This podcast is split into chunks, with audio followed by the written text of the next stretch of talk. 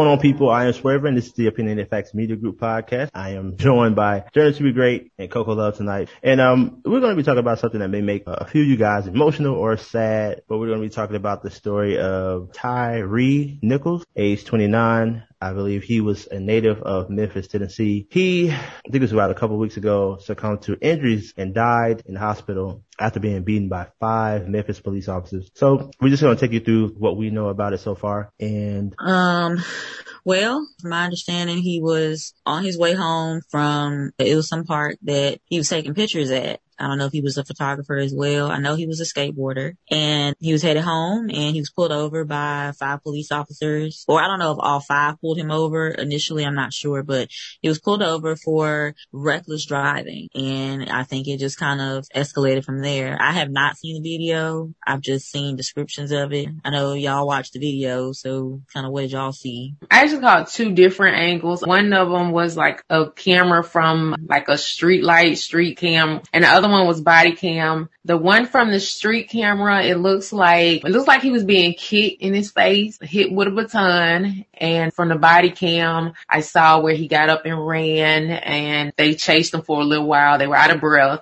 Apparently one of them tried to pepper spray him and ended up spraying himself, which he had to go back to his car and try to wash his eyes out with water. And that's pretty much all I didn't, I seen some that were more lengthy, but I, I just didn't want to watch anymore because even like you said, the description, the one thing that really kind of gave me chills is him yelling out for his mom during this whole ordeal and me being a mother of two young black men. That just, it just really, it just did something to me. So I, I didn't witness that part, thankfully, cause that, that probably would have, you know, brought tears to my eyes or whatever. So.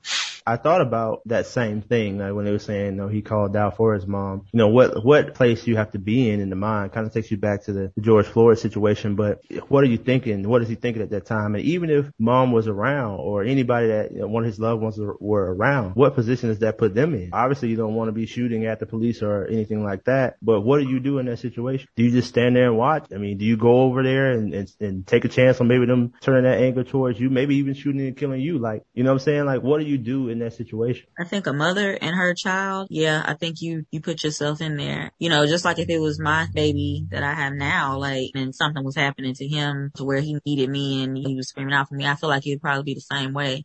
I think from what I've read though, he was also not far from his home, I believe. Yeah. Which makes it even more difficult when you really think about it. Like, I think a lot of times when I see stuff like this, I put myself in people's shoes and I think that's why I have such a hard time with it. Just kind of imagining what it was like. And I don't know if his mom is living and God bless her for everything that she's going through, but being at home waiting on my son to come home, you know, you worry about your children and when they're out and about late coming home or, you know, they, he should, he should be here by now. And then to think about that's what's going on down the street, it's just got to be unreal. I don't know if we mentioned it already or not, but these officers are black. And if I'm being completely honest, I think that makes me even more angry in this particular situation than with the George Floyd situation.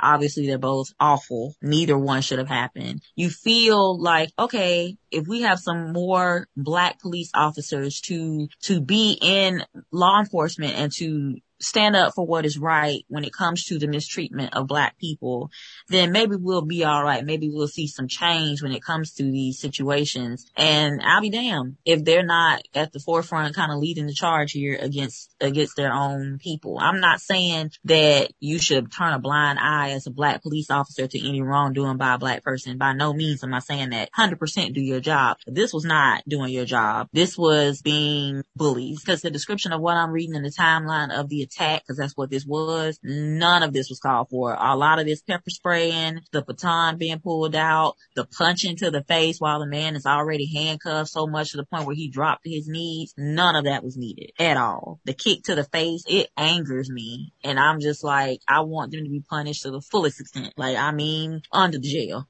you you got to ask yourself a question. I, I know how it feels when you feel like you're being challenged by another man. And, and, sometimes you don't care if they got a badge on or they don't have a badge on. And I know how that feels because as a man, you don't like to be challenged by another man regardless of the situation. And sometimes not all the police, but some of the policemen, they were probably bullied growing up and they feel like now that they got a badge, they can get back at the world. And then they end up becoming bullies. But what we have to know as men of all ages really is that you don't have to always be macho with people or, you know, flex your, your muscles. Sometimes it's best to just sit back and let things go the way they're going to go because it can save your life. It doesn't mean that you're a punk. Doesn't mean that you're weak. Doesn't mean any of that. But in a lot of these situations where you just being, you know, being a, a strong man, and sometimes doing that can make some other men feel like, oh, well, I, I got to do this and do that to take control of the situation because they don't know how to control themselves. Uh, I think me and Coco was talking about it earlier. Some of these police officers are scared too. They don't know you. They don't know what you got going on. They don't know if you're going to attack them either. So, and then they use the, the badge as a way to justify the force that they take with you. But what, what can you use? You know, cause a lot of times, you know, they, oh, he, he had some in his hand or I thought this, I thought that and pow, you're gone. So I'm just saying, try to control yourself and don't resist arrest. If you feel like you was being mistreated, file a complaint, sue later. But right now, we need you to keep control of yourself. And I, I mean, I will say, you know, obviously, no, he shouldn't have resisted. But at the time, and I'm not making an excuse. I mean, I, that's that's a period there. He should not have resisted. However, at the same time, I would have ran too. I mean, I feel like this man was running for his life because the stuff that he was going through wasn't necessary. I just think the whole thing should have been approached differently.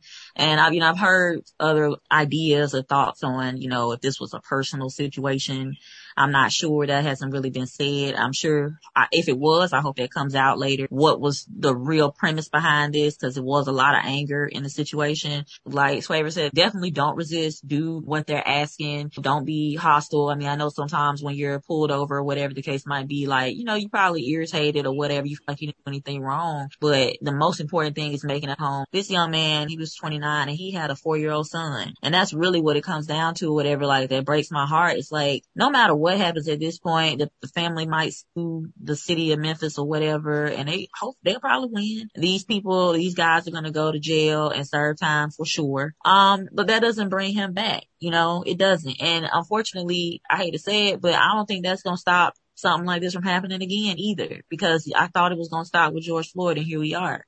But the most important thing is the fact that his son has to go without a father. And it's just like, I don't know. What do you do with that? What can you do about that? Yeah. I mean, all of us have kids uh, on the show, so yeah, we know. We sons. know. Yeah. Black sons. Yeah. Right. So we just want to touch on this real quick, you guys, because it's it's a part of what we do. I know a lot of you guys come on here and we talking about uh, when you listen to us, we're talking about different things related to men and women, and you know just that type of relationship. But we actually cover all relationships uh, because that's what we try to do. We're trying to build a better community mm-hmm. uh, through the power of conversation. You know, we just need to talk about these things and share our opinions and explore the facts so that we can get to a better community. And so that's why we decided that we wanted to cover this. Man, rest in peace to Mr. Nichols and uh, condolences to his family because I just couldn't imagine, man, for your, your brother, your uncle, your son, you know, your nephew to go out like that, man. It's, and then they posting it all over social media and just seeing it, man. It's just a nightmare being relived over and over. I am Swavor. I'm joined by Coco Love and Journey to be Great. This is Opinionated Facts Media Group podcast. Until next time, peace. Perfect.